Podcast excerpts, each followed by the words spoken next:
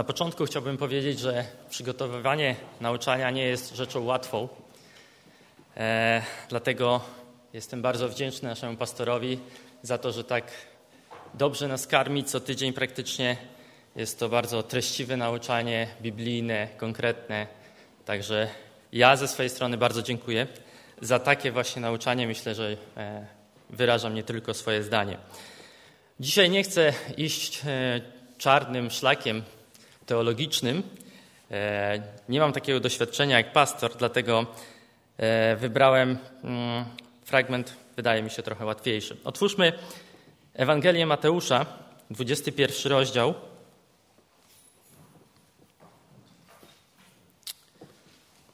Znajdujemy tam przypowieść o dwóch synach.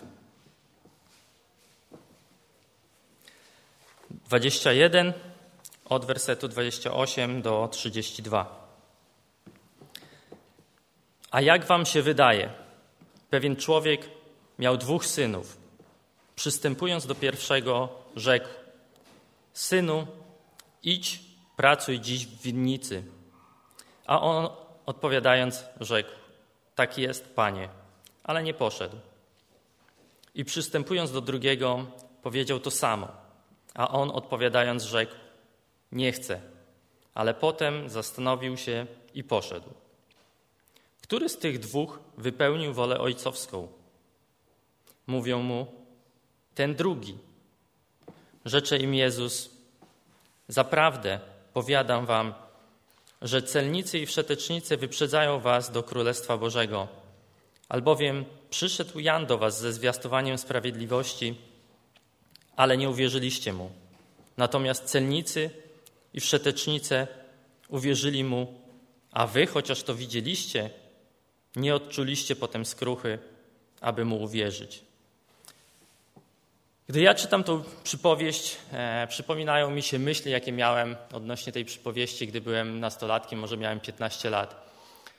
I wtedy, czytając ten fragment, po pierwsze, nie podobały mi się postawy obu synów, bo żaden z nich nie zrobił tego, co powiedział, że zrobi. Dodatkowo nie podobała mi się dziwna odpowiedź Jezusa, bo nie odpowiada on tutaj wprost, nie popiera e, żadnego syna, nie pochwala żadnego syna. I czytając ostatnio tą przypowieść, zauważyłem, że takie same myśli do mnie wracają, takie, takie samo nastawienie i pomyślałem, że chcę to zmienić. E, nie chcę być w ten sposób nastawiony, że coś mi się nie podoba. W tym tekście na pewno chodzi o jakąś naukę, którą Jezus chce nam przekazać. E, zatem cóż możemy odkryć w tej krótkiej przypowieści, czy w tym krótkim pytaniu Jezusa? Jest w niej kilka ciekawych prawd i przypomnijmy je sobie e, dzisiaj pokrótce. Co więc w tej przypowieści mamy? Mamy typowy obraz. E, synowie najpierw e, król, mm, pan, ojciec, symbol Boga oraz synowie, czyli e, symbol tutaj faryzeuszy, ale także e, możemy odbierać ten obraz jako symbol wszystkich ludzi. To jest jasne, że gdyby chcieć podsumować tą przypowieść jednym słowem, to byłoby to posłuszeństwo. Ta przypowieść mówi o posłuszeństwie i Jezus, opowiadając tą przypowieść, chce nas nauczyć posłuszeństwa. I pierwsza ważna rzecz, która od razu rzuca się w oczy w tym tekście, jest to, że przy posłuszeństwie liczą się czyny, a nie tylko słowa. Odpowiedź, jaką dają faryzeusze Jezusowi, jest tutaj oczywiście logiczna. Drugi syn zrobił to, o co prosił go ojciec. Choć jego początkowe nastawienie i początkowe zamiary były zupełnie inne. Ale on nawet potwierdził te swoje zamiary, mówiąc, że nie zamierza zrobić tego, o co ojciec go prosi.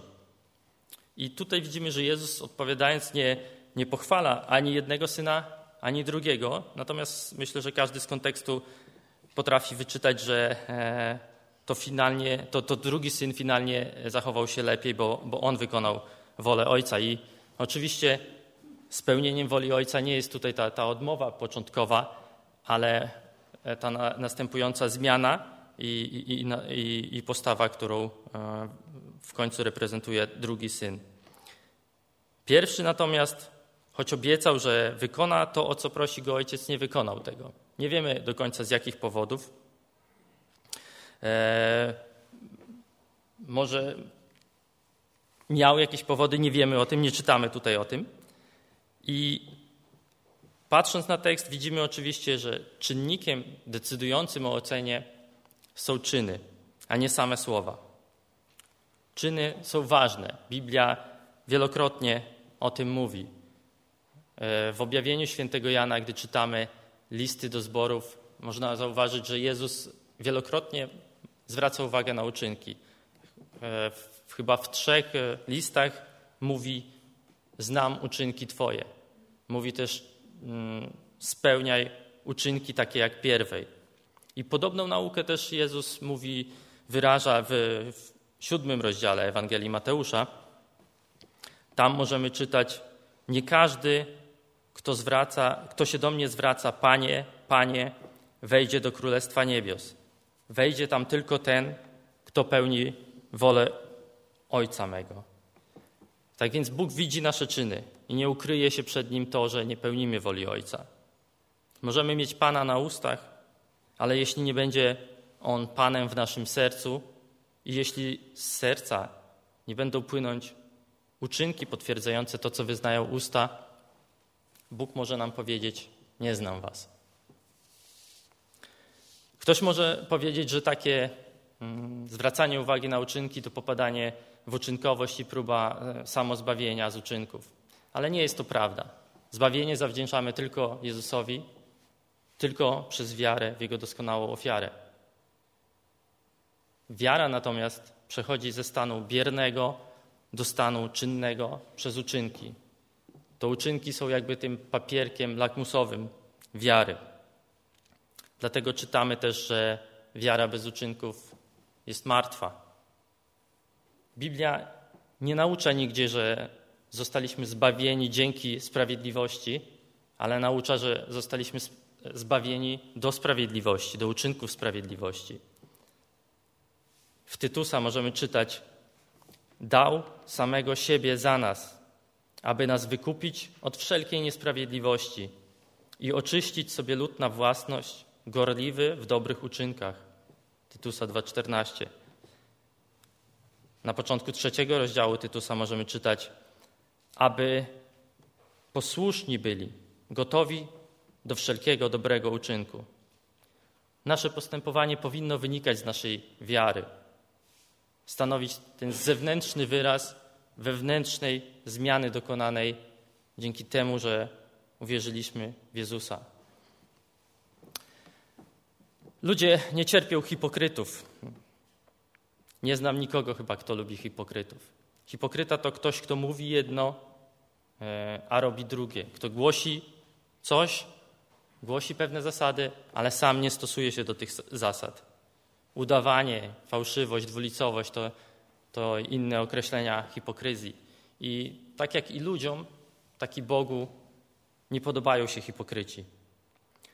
Bóg chce, żeby za naszymi słowami zawsze stały nasze czyny. Piękne obietnice bez pokrycia są nic nie warte. To tylko wtedy jest pusta gadanina. I Bóg nigdy nie zaakceptuje takiej postawy. Paweł w drugim liście do Tymoteusza w 3:5 mówi, by wystrzegać się tych, którzy przybierają pozór pobożności, podczas gdy życie ich jest zaprzeczeniem jej mocy. A czy dzisiaj Kościół i chrześcijanie nie zachowują się czasami tak samo jak pierwszy syn? Jak często pięknie jest w kościele, gdy słuchamy nauczania, przytakujemy wtedy, e, mówimy, że, że to jest słuszne, że wypełnimy e, to, co słyszymy, a jednak wychodząc z, kościoła, wychodząc z nabożeństwa, zaczynamy e, żyć naszym codziennym życiem i zostawiamy wszystko to, co było mówione, zapominamy to wszystko i, i, i żyjemy często tak jak świat, który nie postępuje według Bożej woli. Musimy dbać o to, aby w naszym chrześcijańskim życiu nie było żadnego udawania. Nie możemy być hipokrytami. Ten tekst o tym mówi. Brak autentyczności naszym chrześcijańskim życiu jest jedną z przyczyn, która najbardziej odpycha niewierzących od przyjścia do wiary. Ta przypowieść o e, wypełnianiu woli Ojca jest bardzo krótka. Jest to tak naprawdę jedno proste pytanie. I, i najważniejszy jest tutaj finalny komentarz Jezusa, który, e, który mm, wypowiada w tym tekście. Wtedy e, Jezus rzekł do nich: Zaprawdę powiadam wam, celnicy i nierządnice wchodzą przed wami do Królestwa Niebieskiego.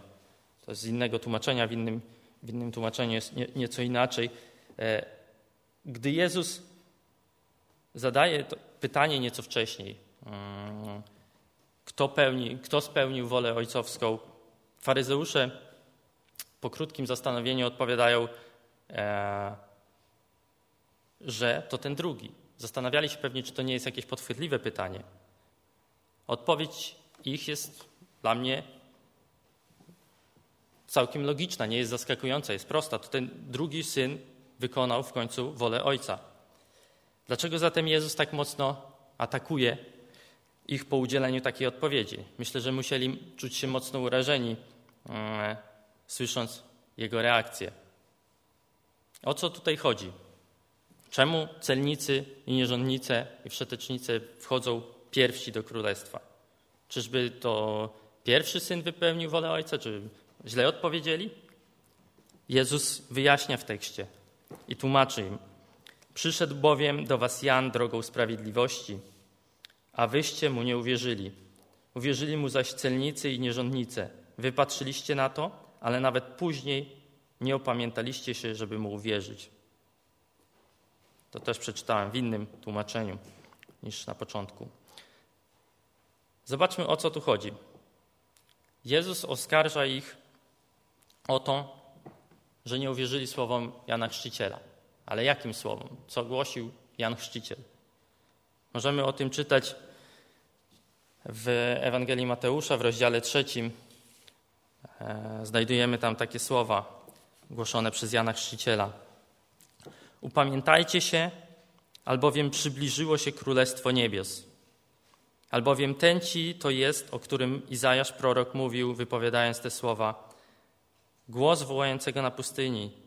Gotujcie drogę pańską, prostujcie ścieżki jego. A gdy ujrzał wielu faryzeuszów i sadyceuszów przychodzących do chrztu, rzekł do nich: Plemię żmijowe, kto was ostrzegł przed przyszłym gniewem? Wydawajcie więc owoc godny upamiętania. Niech wam się nie zdaje, że możecie wmawiać w siebie ojca mamy Abrahama. Powiadam wam bowiem, że Bóg może z tych kamieni wzbudzić dzieci Abrahamowi. Jan zwiastował upamiętanie i zwiastował też nadejście Mesjasza. Krytykował on faryzeuszy i zwracał uwagę, by nie myśleli oni, że mają ojca Abrahama i że nie muszą już dzisiaj nic robić. Nawoływał wszystkich ludzi do wydawania prawdziwego owocu. Faryzeusze nie już wierzyli słowu Jana. Zwykli grzesznicy natomiast upamiętywali się słysząc te słowa i dawali się ochrzcić. A uczeni w piśmie nie mieli sobie nic do zarzucenia. Nie przyjęli nauki Jana, podobnie jak wcześniej e, w Izraelu nie przyjmowano nauki proroków, których Bóg posyłał do ludu. Lekceważyli po prostu to, co Jan miał do powiedzenia. Żeby jeszcze lepiej zrozumieć tą ostrą reakcję Jezusa, e, musimy zrozumieć cały kontekst sytuacji, w której Jezus opowiada tę przypowieść. Jest to ostatni tydzień Jezusa w Jerozolimie i jego sława wtedy jest bardzo duża. Niestety wzbudza on też coraz większe zaniepokojenie wśród przywódców religijnych Izraela i oni szukają od dawna sposobu, by wytłumaczył on im, jaką mocą to czyni. I także, żeby wytłumaczył się ze swoich twierdzeń, które mówi. Nie szukają oni jednak szczerze w tym wszystkim prawdy, chcą tylko znaleźć jakiś argument do obrony swoich racji. Chcą oczywiście pochwycić Jezusa, przyłapać na jakimś bluźnierstwie, osłabić jego autorytet i, i pozbyć się tego niewygodnego dla nich człowieka. W tym celu, jak możemy czytać e, kilka wersetów wcześniej, zadają oni pytanie Jezusowi: czyją mocą to czynisz i skąd masz tę moc? I Jezus odpowiadając im zadaje pytanie również do nich: skąd był chrześcijana? Z nieba czy z ludzi? Faryzeusze nie chcą odpowiedzieć na to pytanie, ponieważ musieliby albo przyznać się do błędu, albo narazić się ludowi, który uważał Jana za proroka. Cały lud uważał Jana do, za, za proroka, natomiast faryzeusze nie chcieli przyjąć jego nauczania. I zaraz potem Jezus opowiada tą e, lekcję o wypełnianiu woli Ojca, tą przypowieść o posłuszeństwie. I opowiedziana w tym kontekście jest dla mnie jeszcze jedną szansą daną faryzeuszom, by sami zrozumieli swój błąd i swoją zatwardziałość. Faryzeusze dobrze widzieli skutki działania e, Jana Chrzciciela. Widzieli upamiętania i nawrócenia grzeszników i mieli tak naprawdę sporo czasu, by zastanowić się nad tym, co widzą. Sam Jezus w tym fragmencie mówi: chociaż to widzieliście. Widzieli zatem e, skutki działania Jana i widzieli też tego, który, którego on zapowiadał. Widzieli tego mocniejszego, który przyszedł po Janie. A jednak widząc to wszystko, nie okazują oni skruchy i nie zamierzają uwierzyć ani słowu Jana, ani słowu Jezusa. Wykazują tu taką stabilność swoich poglądów. Brną dalej w tej swojej decyzji, chociaż wydaje się, że już rozumieją jej błędność. I ich odpowiedź dana Jezusowi na pytanie, który, który z synów wypełnił wolę Ojca, potwierdza to samo. Oni rozumieją już prawidłowe działanie. Rozumieją to, że e, zmiana, nawet po czasie, ma sens. Jednak sami w swoim życiu nie, nie zmieniają swojej postawy. Nie mogą się wycofać.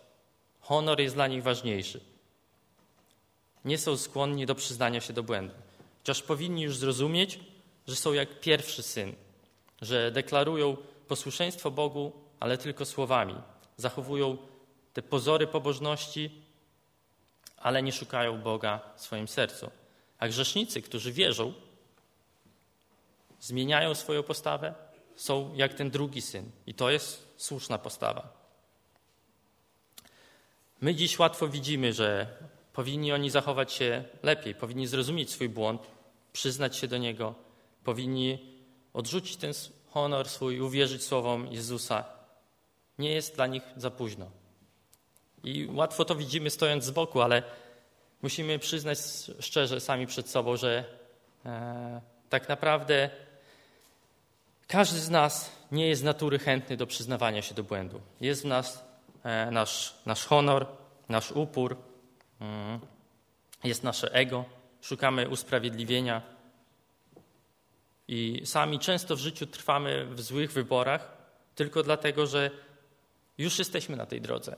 I jeśli e, byśmy mieli wrócić, tak naprawdę pokazalibyśmy, że przyznajemy się do błędu. I ta historia uczy nas, że nie warto trwać w złych wyborach, szczególnie z powodu naszej dumy. Ciekawe słowa znajdujemy także w Ewangelii Łukasza, gdzie Jezus opisuje służbę Jana. Mówi tam, e, powiadam wam, nikt z tych, którzy się z niewiast narodzili, nie jest większy od Jana, lecz najmniejszy w Królestwie Bożym większy jest od niego. A cały lud, który to słyszał, i celnicy wielbili sprawiedliwego Boga za to, że byli ochrzczeni chrztem Jana. Natomiast faryzeusze i uczeni w zakonie wzgardzili postanowieniem Bożym o nich samych, bo nie dali się przez niego ochrzcić. W innym tłumaczeniu ta końcówka brzmi: udaremnili zamiar Boży względem siebie, nie przyjmując chrztu od niego. Bóg chciał, aby to właśnie ci uczeni w piśmie byli wzorem dla całego Izraela poprzez swoje słowa i poprzez swoje czyny. Niestety oni nie byli posłuszni Bogu, przez co sami odrzucili to, co Bóg dobrego miał dla nich przygotowane. To, co pisze Zachariasz, jest także prawdziwe w odniesieniu do faryzeuszy. W siódmym rozdziale Księgi Zachariasza możemy czytać, lecz oni nie chcieli usłuchać. Odwrócili się do mnie plecami i zatkali uszy, aby nie słyszeć. Zatwardzili swoje serca jak diament, aby nie musieć słuchać zakonu i słów, które Pan zastępów posyłał do nich przez swego ducha za pośrednictwem dawnych proroków. Dlatego Pan zastępów wybuchnął wielkim gniewem. Niedawno mieliśmy okazję słyszeć z ust pastora.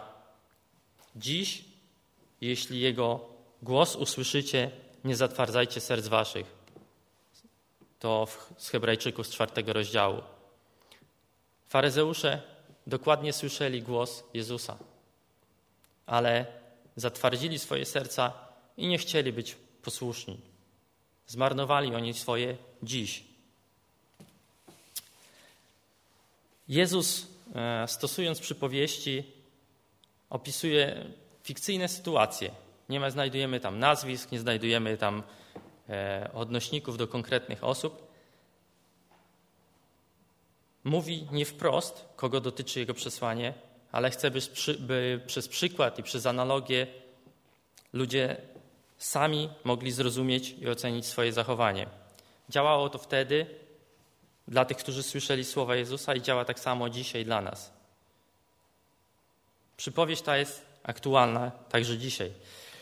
Przejdźmy zatem teraz do tego, jak stosować tą przypowieść w naszych życiach. Słowo Boże powinno być żywe, powinno być prawdziwe, powinno być pracujące tutaj i teraz. Dlatego zawsze pytamy, co dany tekst mówi nam dzisiaj, mówi dzisiaj do mnie. To nie jest tylko przypowieść o tych złych faryzeuszach. Pamiętajmy o tym. To może być także przypowieść o nas. Zatem co Bóg mówi do mnie przez ten tekst, czego nas też uczy dzisiaj? By się tego dowiedzieć, musimy kierować pytanie Ojca do nas samych i utożsamiać postawę synów z naszą postawą. Musimy też e, przypatrywać się postawie faryzeuszy i porównywać ją z naszą postawą. Idź pracuj dziś w winnicy, Musimy się zastanowić, co to słowo, co to zdanie może oznaczać dzisiaj dla mnie.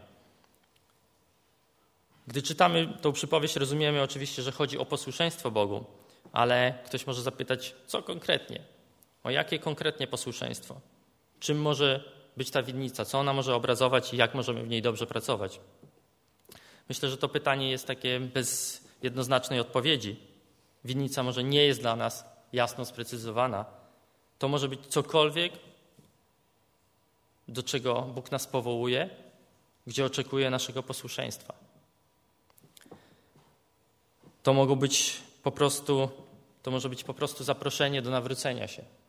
Bóg oczekuje, by ludzie byli posłuszni, Jego zachęci, zachęci do nawrócenia się i by uwierzyli i by byli zbawieni. To mogą być też e, przykazania po prostu. Bóg chce, byśmy byli im posłuszni. Bóg chce, byśmy e, odrzucili grzech i jeśli taki się pojawia, wyznali go przed Bogiem. Nie wiem, czym dla Ciebie jest konkretnie to Boże wołanie dzisiaj.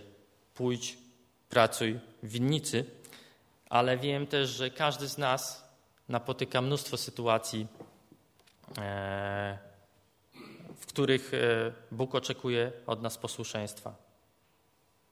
Chociażby czytając Biblię, napotykamy mnóstwo fragmentów, gdzie opisana jest Boża wola względem naszego życia.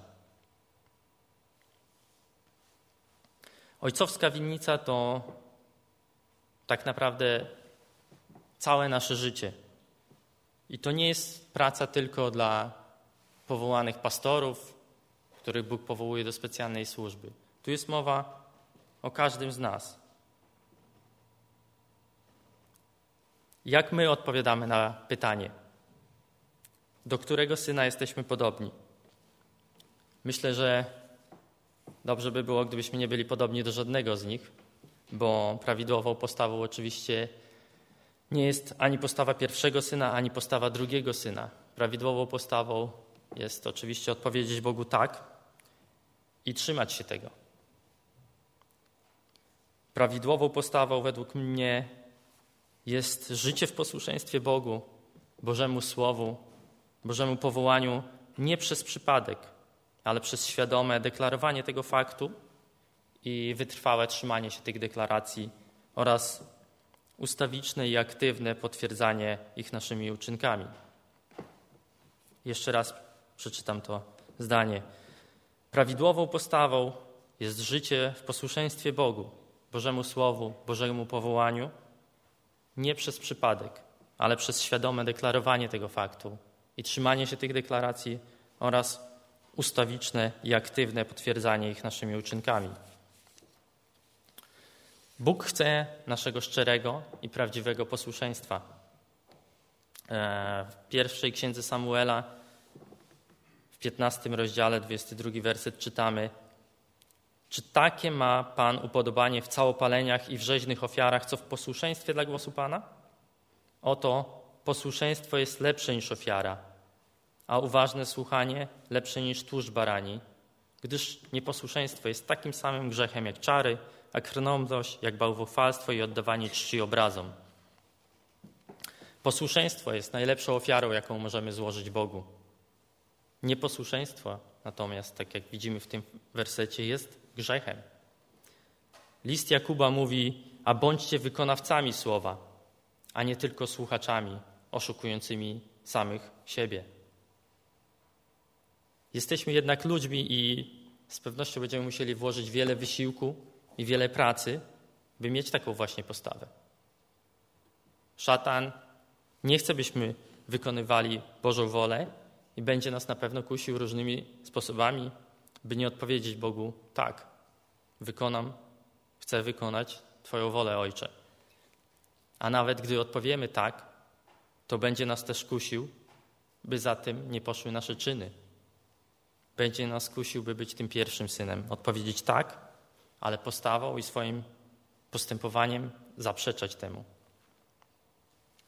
Gdy mówimy o posłuszeństwie, warto też wspomnieć coś takiego, co e, można by określić jako warunkowe posłuszeństwo. I co mam przez to na myśli? Jest to posłuszeństwo Bogu zależne od jakiegoś warunku. Warunkiem tym może być na przykład to, czy ja coś na tym zyskam, Albo czy to posłuszeństwo jest dla mnie wygodne? Czy to mi po drodze? Ja mam być posłuszny Bogu?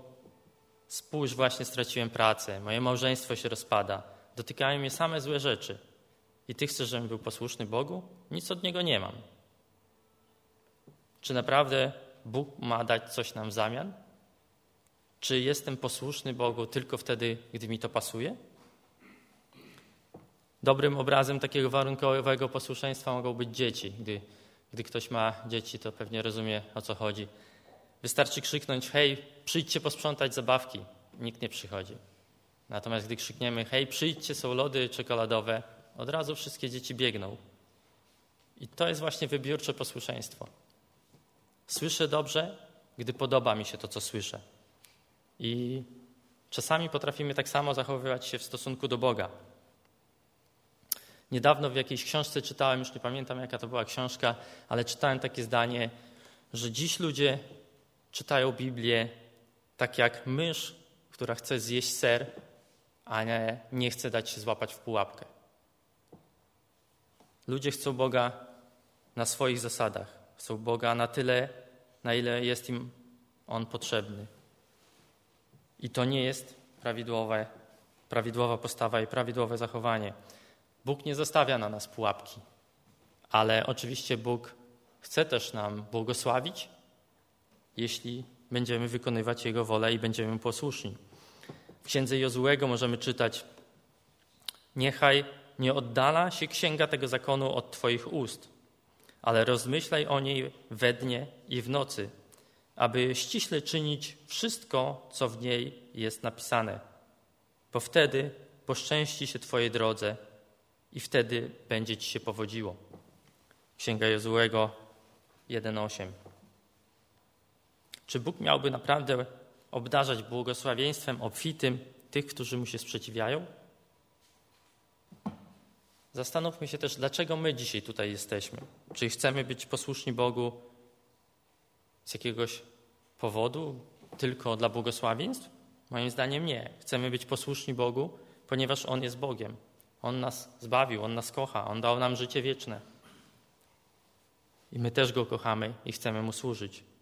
Nie jesteśmy posłuszni Bogu tylko dlatego, bo coś uzyskujemy w zamian. I nie jesteśmy posłuszni Bogu tylko wtedy, gdy jest to po naszej myśli i jest to dla nas wygodne. Bycie posłusznym Bogu na pewno nie zawsze będzie dla nas łatwe i wygodne, ale pamiętajmy też, że kto pełni wolę Bożą, trwa na wieki. W pierwszym liście Jana 2,17 takie zdanie możemy czytać. Kto pełni wolę Bożą, trwa na wieki. Dla Boga jest ważne to nasze posłuszeństwo, to prawdziwe posłuszeństwo. To dzięki niemu będziemy mieli życie wieczne. Ale myślę sobie też, że aby prawdziwie znać wolę mm, Bożą, wolę Ojca e, i, i być w stanie ją wypełnić, musimy ją przede wszystkim dobrze znać i jej poszukiwać. Myśleć o niej, musimy analizować ją. I tylko wtedy będziemy mogli znać e, z góry ten cel, do którego dążymy i, wiedzieć to, co chcemy osiągnąć. Jeśli, jeśli tą naszą winnicą i, i pracą wykonywaną w posłuszeństwie Bogu jest całe nasze życie, to z góry powinniśmy wiedzieć, jak chcemy, by ono wyglądało. Nasza świadomość tego, co robimy, w co wierzymy, kim jesteśmy, kim chcemy być, jest bardzo ważna. Bez takiej świadomości nigdy nie będziemy mogli wytrwale dążyć do określonego celu. Dla mnie wypełnianie Bożej, Bożej woli nie jest takim jednorazowym aktem. Dla mnie jest to właśnie ustawiczne dążenie do uświęcenia, do życia, które Bóg, które Bogu może się podobać, z którego Bóg może być zadowolony.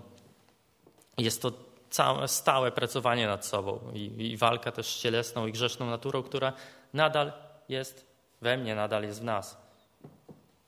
To posłuszne wypełnianie Bożej woli oczywiście będzie się wyrażać czasami w konkretnych decyzjach, w konkretnych czynach, w naszym postępowaniu. Na pewno będzie to dotyczyć naszego zachowania wielokrotnie.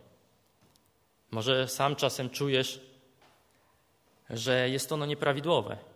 Sam wiesz, co powinieneś zmienić. Tak jak ci faryzeusze, może rozumiesz już swój błąd, ale nadal trwasz w tym samym.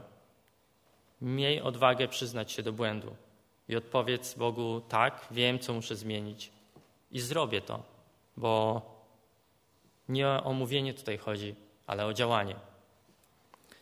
A może odwrotnie, może czasem czujesz, że powinieneś coś zrobić, na przykład okazać komuś miłość, okazać komuś jakąś pomoc.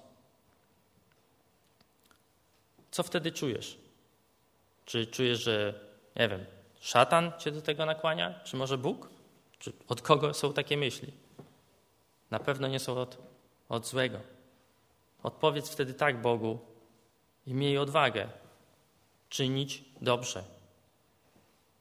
Myślę, że niektórzy z tych faryzeuszów mogli czuć, że powinni zmienić zdanie, ale pewnie odczuwali też obawę i lęk przed tym, co będzie, jeśli zdecydują się uwierzyć Jezusowi i wyrazić to w czynach.